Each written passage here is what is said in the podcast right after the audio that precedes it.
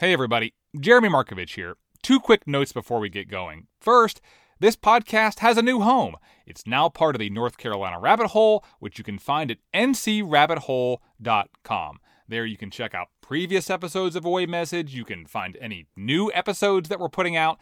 And if you like this podcast, I think, no guarantees, but I think you will like my weekly newsletter. It is about weird North Carolina stuff. Comes out every Thursday. It is free if you want it to be, and you can sign up at ncrabbithole.com. Second, this episode was produced during my time at Our State Magazine. Now, I happen to think that most of it still holds up, but some of the promo codes and websites that I mention may no longer work. Okay, here's the show.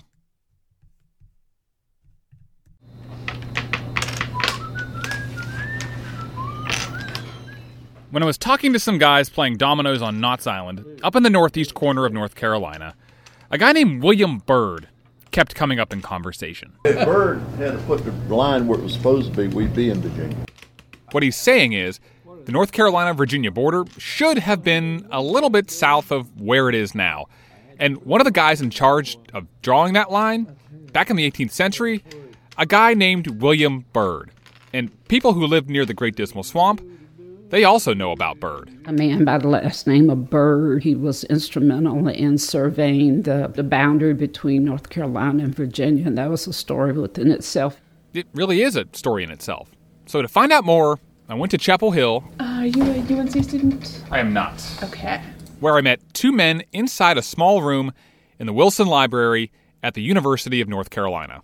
Uh, William Byrd kept a diary, and, and it's fascinating reading. That is Bob Anthony, the curator of the North Carolina collection. He was very um, dismissive and condescending of North Car- the North Carolinians. He thought we were just um, uncouth and what have you, and a lot of drinking going on.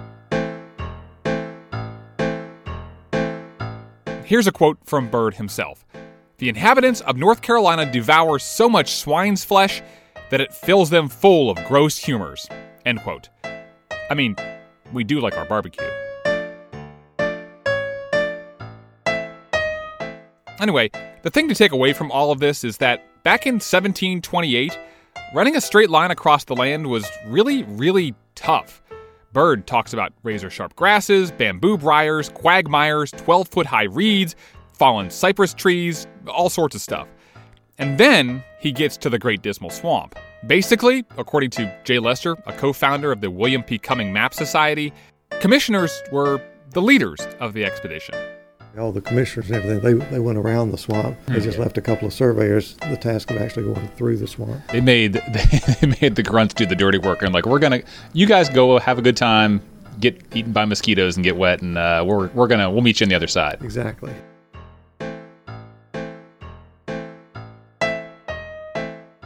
And here's the amazing thing about all of this. Despite the primitive equipment, despite the booze and the insects and the sinking ground and the sharp grass, Byrd and the people who came after him pretty much drew a straight line in pretty much the right place. When you look at it on the map, there is only one little course correction where the line hits the Chowan River and runs south for about a half mile and then runs west again. They were not going to go and resurvey because they would have to um, go through the Dismal Swamp again, and they just were absolutely not to do that. Spelling is kind of a, a subjective thing on, on some of these old maps. Yes, very much so. So, anyway, Bob, Jay, and I are in this small room, and they start getting out these really old maps of North Carolina. But here is a 1585 John White map. On the oldest ones, there are sea monsters, and on others, there are lies. Pelham County on this map actually was lifted off a 1738 map by James Wimble, and he solicited funds to get it published from Thomas Pelham. How do you get funds? Well, you put a big county by the name of Pelham on your map. There was never a Pelham County, North Carolina, ever. But looking through these maps with Jay and Bob, it occurs to me that at the most basic level, there is one thing that precisely defines who we are as North Carolinians. And you can see it on both the old maps and the new ones. You can talk about how we say bless your heart or how we love racing or lighthouses or sweet tea or any other stereotypical thing you can think of. But the one thing we all have in common is that we live inside these borders on the map. Borders that give North Carolina its shape and, if nothing else, its basic identity. Our culture, you know, can also be um, influenced by those political boundaries. There, of course, culture is not restricted to, to state lines, but Good and- barbecue is restricted by state lines. Yeah, that's true. Jay is saying that good barbecue is restricted by state lines, and um, also within states, though. We, but we won't go there. That's another discussion. So, today, we're going to take a bunch of trips to take a really close look at our borders, about how the shape of our state was defined, really, by the remoteness of its territory, about how North Carolina should, in theory, look much different than it actually does, and about how the debate over where the border actually is still continues to this day.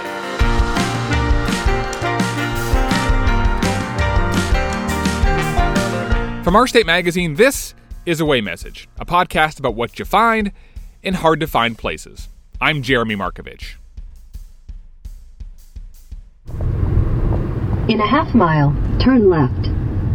So, I wanted to go to a remote spot that's remote because of the border. So I drove west, as far west as I could get in this state. Oh, it's about two miles off of the main road. This spot is a half hour west of the westernmost town in the state, Murphy.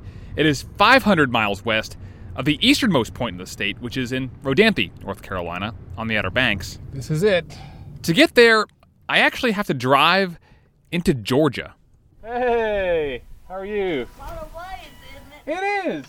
And there, about 20 feet from the Georgia North Carolina border, I meet A.D. Patterson and his wife Shirley. Give me a hug anyway, then. You're a nice looking guy. I'm Oh, thank you. You really Yeah. are. And to give you a little idea of where we are, I am in a valley surrounded by green hills. There's a little wooden house that A.D. built by himself back in 1951.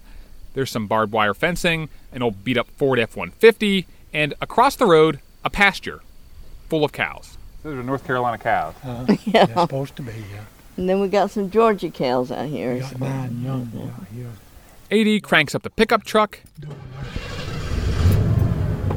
and we set off on a much shorter drive I have to keep this gate closed on account my cows to get out. Oh, yeah. to a point about 600 feet from the road. Now we'll just walk right straight out here to the line. For the last little bit, we get out and walk to the edge of some woods, underneath some pines and hickory trees. The ground is grassy and uneven. You okay? Yeah, I'm fine. How about that? Hung my foot in that pine knot. And then we arrive at the spot where two fences meet. It's right there. That's it. That's it right in here. This- Oh, look at that. See that brash thing? Yeah. That's it. So this is the corner. North Carolina. And here, I am standing on the westernmost point of North Carolina. So we're all in three states right here. North Carolina, Tennessee, and North Georgia. That, that's how real simple it is. Yeah. I put my put my foot on here. So yeah. So literally, my my my, my big toe is in Georgia. My little my little toe is in Tennessee. My heel, North Carolina. go heels. There's a little brass disc that marks the exact spot where Tennessee, Georgia, and North Carolina meet. AD has actually painted a rock showing which state is where, otherwise, you can't really tell which is which. Admittedly, though, there's not much else here. So so who comes out here and sees this other than me? Everybody. They come in here by flocks, uh, there's buses and motorcycles. But that's they, they, they but this in the last few years has got interesting to people. Used to just like an old dead trip here in the forest. Nobody knows where it's at. Nobody give a hoot. It's just yeah, it's up there. They come up here and couldn't find it. They come from everywhere. AD tells me about the guy who works for NASA in Pasadena, California. Pasadena, California, and he was a dang. What was his name? He's come here more than a dozen times. He even sends the Pattersons Christmas cards. So how often do people actually come up here and check on this, or come and knock on your door, or whatever? there's somebody here about uh, at least twice a week or once a week, be a, two or three. Huh. And you, So once a week, somebody comes to look at this. yeah, they come down in here and come through here. This is a tri-point and one of only 39 places in the country where three or more states touch. And there are people who have gone to every single one. It's kind of like checking off a checklist. So people come up here all the time, and they, do you ever ask them why they want to come here? They just want to see what it is and see the, the area, you know. It's sort of like a curiosity of the cat. They read so much about it, heard so much, till they want to come and see the corner. Uh-huh. But you, you see what they are to see.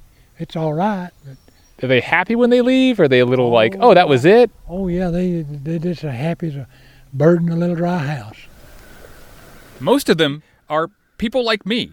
They just want to see it in person, take pictures, say they were there, make dumb jokes. Do you ever think of just, you know, if you're standing out here in North Carolina, that everybody in North Carolina is behind you? Yeah, AD and Shirley invite me into their house on the Georgia side of the line and give me some water, which came from a spring on the North Carolina side of the line. And before I go, it hits me. The westernmost piece of property in North Carolina is not owned by a North Carolinian. I'm 78 year old and I've lived in Fannin County, born in Fannin County. So, so you you're, you consider yourself a Georgian then? Yeah, yeah, yeah. I'm just a, a Georgie, raised up on a farm. It's kind of funny that the westernmost part of North Carolina is actually owned by a Georgian. Yeah, that's that's true. So that is where the westernmost point in North Carolina is today. But according to Bob Anthony, it used to be much, much further west. If you took the colonial charters literally, the Carolina colony and then eventually North Carolina would have extended all the way to the Pacific Ocean. It didn't make it that far, but it did extend all the way to the Mississippi River. Until in 1789, as North Carolina became a state, it gave up the land that today is the state of Tennessee. Jay Lester says there's a good reason. Pay for the Revolutionary War was, I think, the main reason they they the states gave land. The states did not have any cash to give to the government, so they gave land. If the state's too large, you just can't really govern Right. back in that day. And, and communications, you know, would have been very difficult, would have been compared to what we have today. You could communicate much more easily with England than you could sometimes between the colonies. After North Carolina gives up the land, surveyors have to draw a new state border. So they set off from the Virginia state line, hop from mountaintop to mountaintop, It does follow the ridge line uh, in a lot of places. and keep going southwest until about 19 miles from the Georgia border, the surveyors decide not to follow instructions and just drew a straight line, pretty much to the south. The legend uh, is that they ran out of whiskey, uh, but but there's I've not been able to find any primary source that explains why they did that. They may have been out of food. I don't know. And they finally stopped on that spot that is now marked by a disc in the woods near A.D. Patterson's farm. But you've seen toward the last piece of property in North Carolina. To this point, we've explained how the Virginia border came to be, along with the Tennessee state line. But the South Carolina border, that is a whole nother story. It looks nothing like it was supposed to look. And a dispute over where the state line actually is was only settled this year, with several people who thought they lived in one state now actually living in another. We'll explain how it all happened when we come back.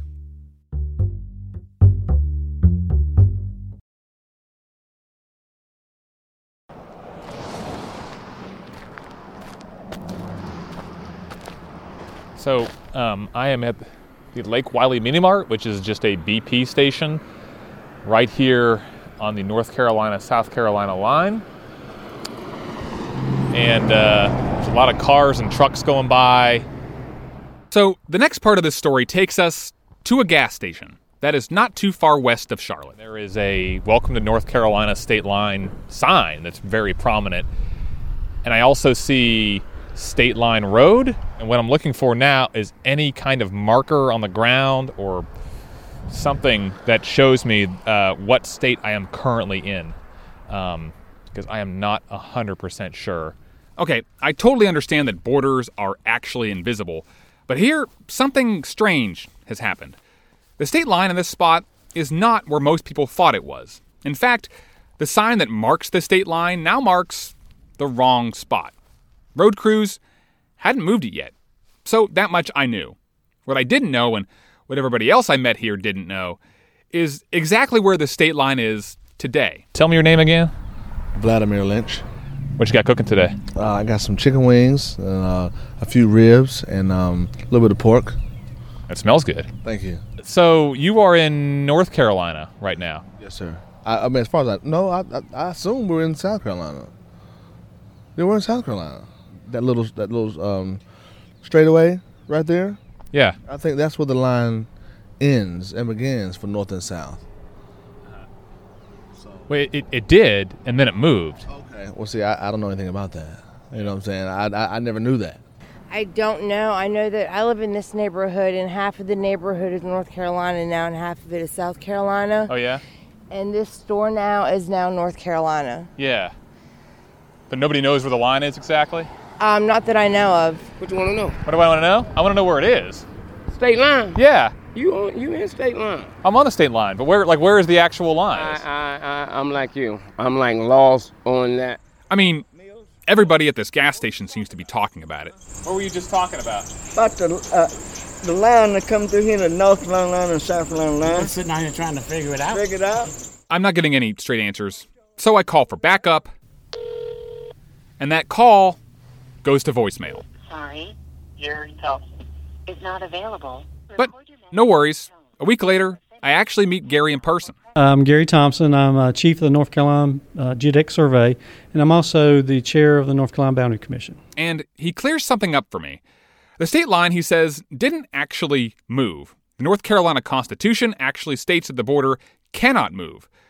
But it was just that, for years, people thought the border was in a place where it wasn't supposed to be. I keep on hearing you say the word reestablish and not move. So why do you choose the word reestablish? Uh, because by, by law, um, our job was to put the boundary back where its original location. So, to know why there's confusion over this, you have to know about how the border between the Carolinas was originally drawn. Up until the, la- the 1990s, most of the North and South Carolina border was still in incredibly remote places. That is Steve Kelly, a former American diplomat who is now a visiting professor at Duke University and teaches a class on borders.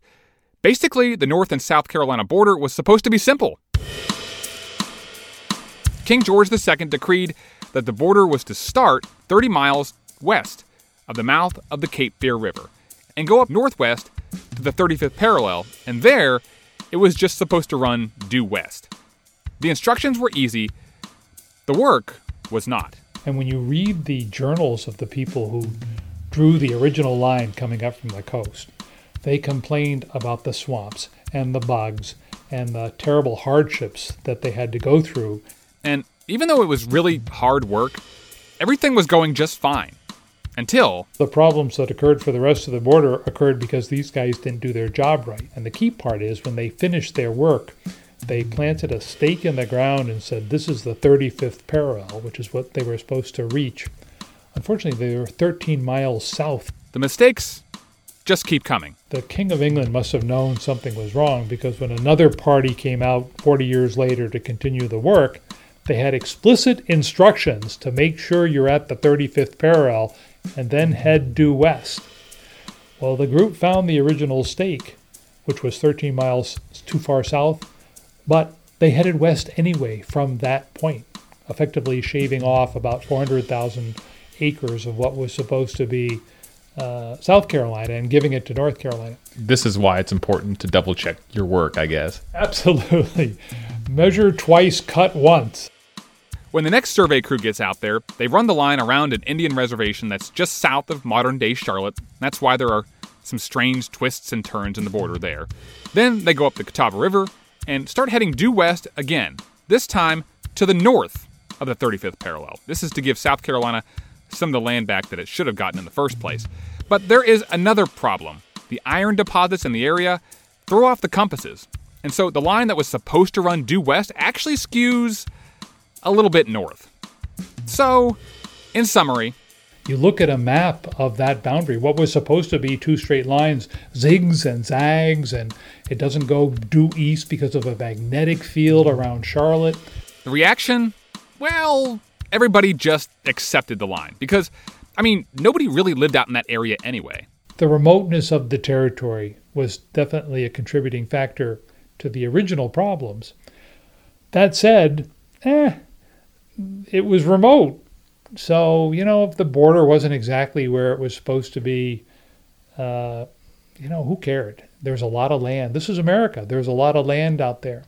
But even though people knew, in general, where the state line was, as time passed, it became harder to know exactly where it was. Because the border, the 334 mile boundary with South Carolina, essentially disappeared over a period of more than 100 years. When it was originally marked, it was marked on trees. They all died, and in essence, the boundary disappeared. Back in the day, no big deal. If nobody really lives out near the border, who really cares if it's off by a couple dozen or even a hundred or so feet? The problems only really became acute as development around Charlotte proceeded and Mecklenburg County. And now, if you're drawing, you're doing the plat maps for uh, a new development, it matters where the border is exactly.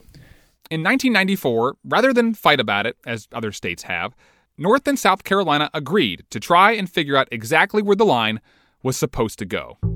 And then you have to go out there and, and be a detective in some ways to figure it out. Yeah, that's a good word detective, investigator, uh, researcher. Gary and his team dug up old maps, a land grant, looked for rocks. There were some stones we had to find, read through historical records. We had a map. And slowly figured out where the line was originally supposed to go. It's not exactly a straight line. It slightly zigs and zags between where the trees and the rocks used to be. And in the end, Gary's team found that in some places. Is that still accurate going through Carowinds? It is. The border was exactly where people thought it was. Most of south of the border is south of the border. That would have been funny if that had turned out to be somewhere else. I'm sure that's a relief to the south of the border. Anyway, yeah, yeah. yeah. In other spots, the line was not where people had thought it was for decades. Angie Ingold thought her home was in South Carolina, but when the border was reestablished, it cut right through the middle of her house. I think my side of the bed's South Carolina, his side of the bed's North Carolina. The boy, my children sleep in North Carolina. I think all of our bathrooms are in North Carolina. Our kitchen's in South Carolina. It's it is really right down the middle of the house. This determines a lot of things: taxes, who comes when you call 911, schools. Angie and her kids heard that where you go to school actually depends on where you sleep at night. Well, if we do have to start moving to like North Carolina schools and everything, Mom said we're gonna have to move our bedrooms like down to that end, like, or I'll be sleeping on the couch. And that gas station that everybody thought was in South Carolina turns out it's actually in North Carolina, which is huge. Why'd you come down from Gastonia? To get gas. The people who drive here to get cheaper gas would stop coming. It's because it's about how much cheaper from uh, than it is up in Gastonia. 20 cents. The state of North Carolina passed a law that says gas stations that end up switching states can still charge the lower prices. So the prices here aren't actually going to go up. Still, more than a dozen houses that had been considered to be in South Carolina became part of North Carolina. And on January 1st, 2017, 23 years after they started, the border between the Carolinas was set. This time, for good. All of this, says Steve Kelly, points out one thing that borders, really, are a very human creation. What I love about this North and South Carolina case is it shows how imperfect borders are.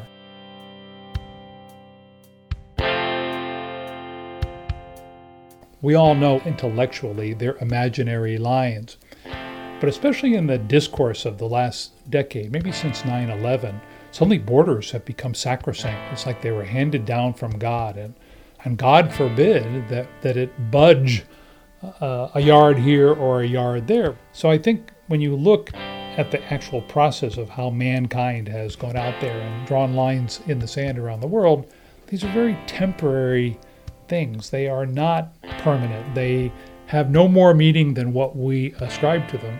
Borders are the scars of history. But at the end of the day, let's remember they're still imaginary lines. And when you see how imperfect their creation is, it gives you a slightly more relaxed approach to looking at them today.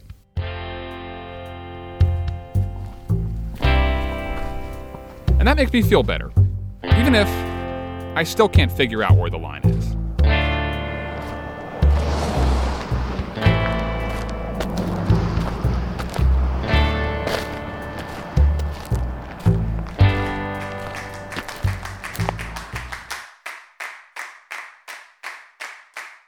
On the next episode of Away Message, uh, well, this is now the part where I usually tell you what's coming up, but the truth is, we actually haven't finished yet.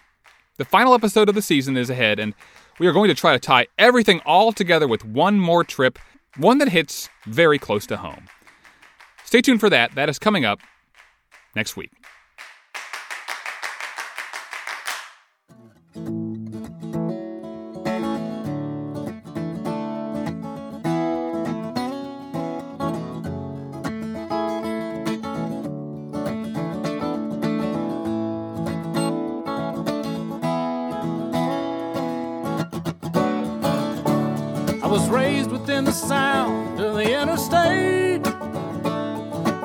Of my mind, I was always moving away to a place I imagined that I'd find more of myself, more peace of mind.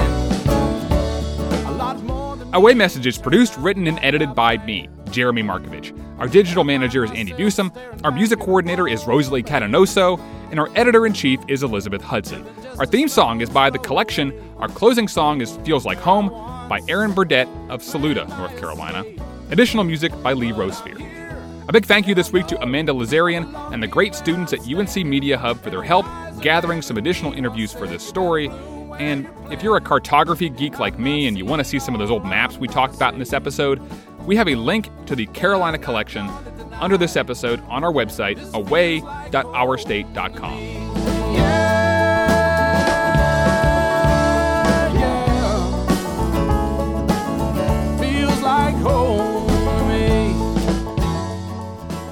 This podcast is a production of Our State Magazine, celebrating North Carolina for more than 80 years.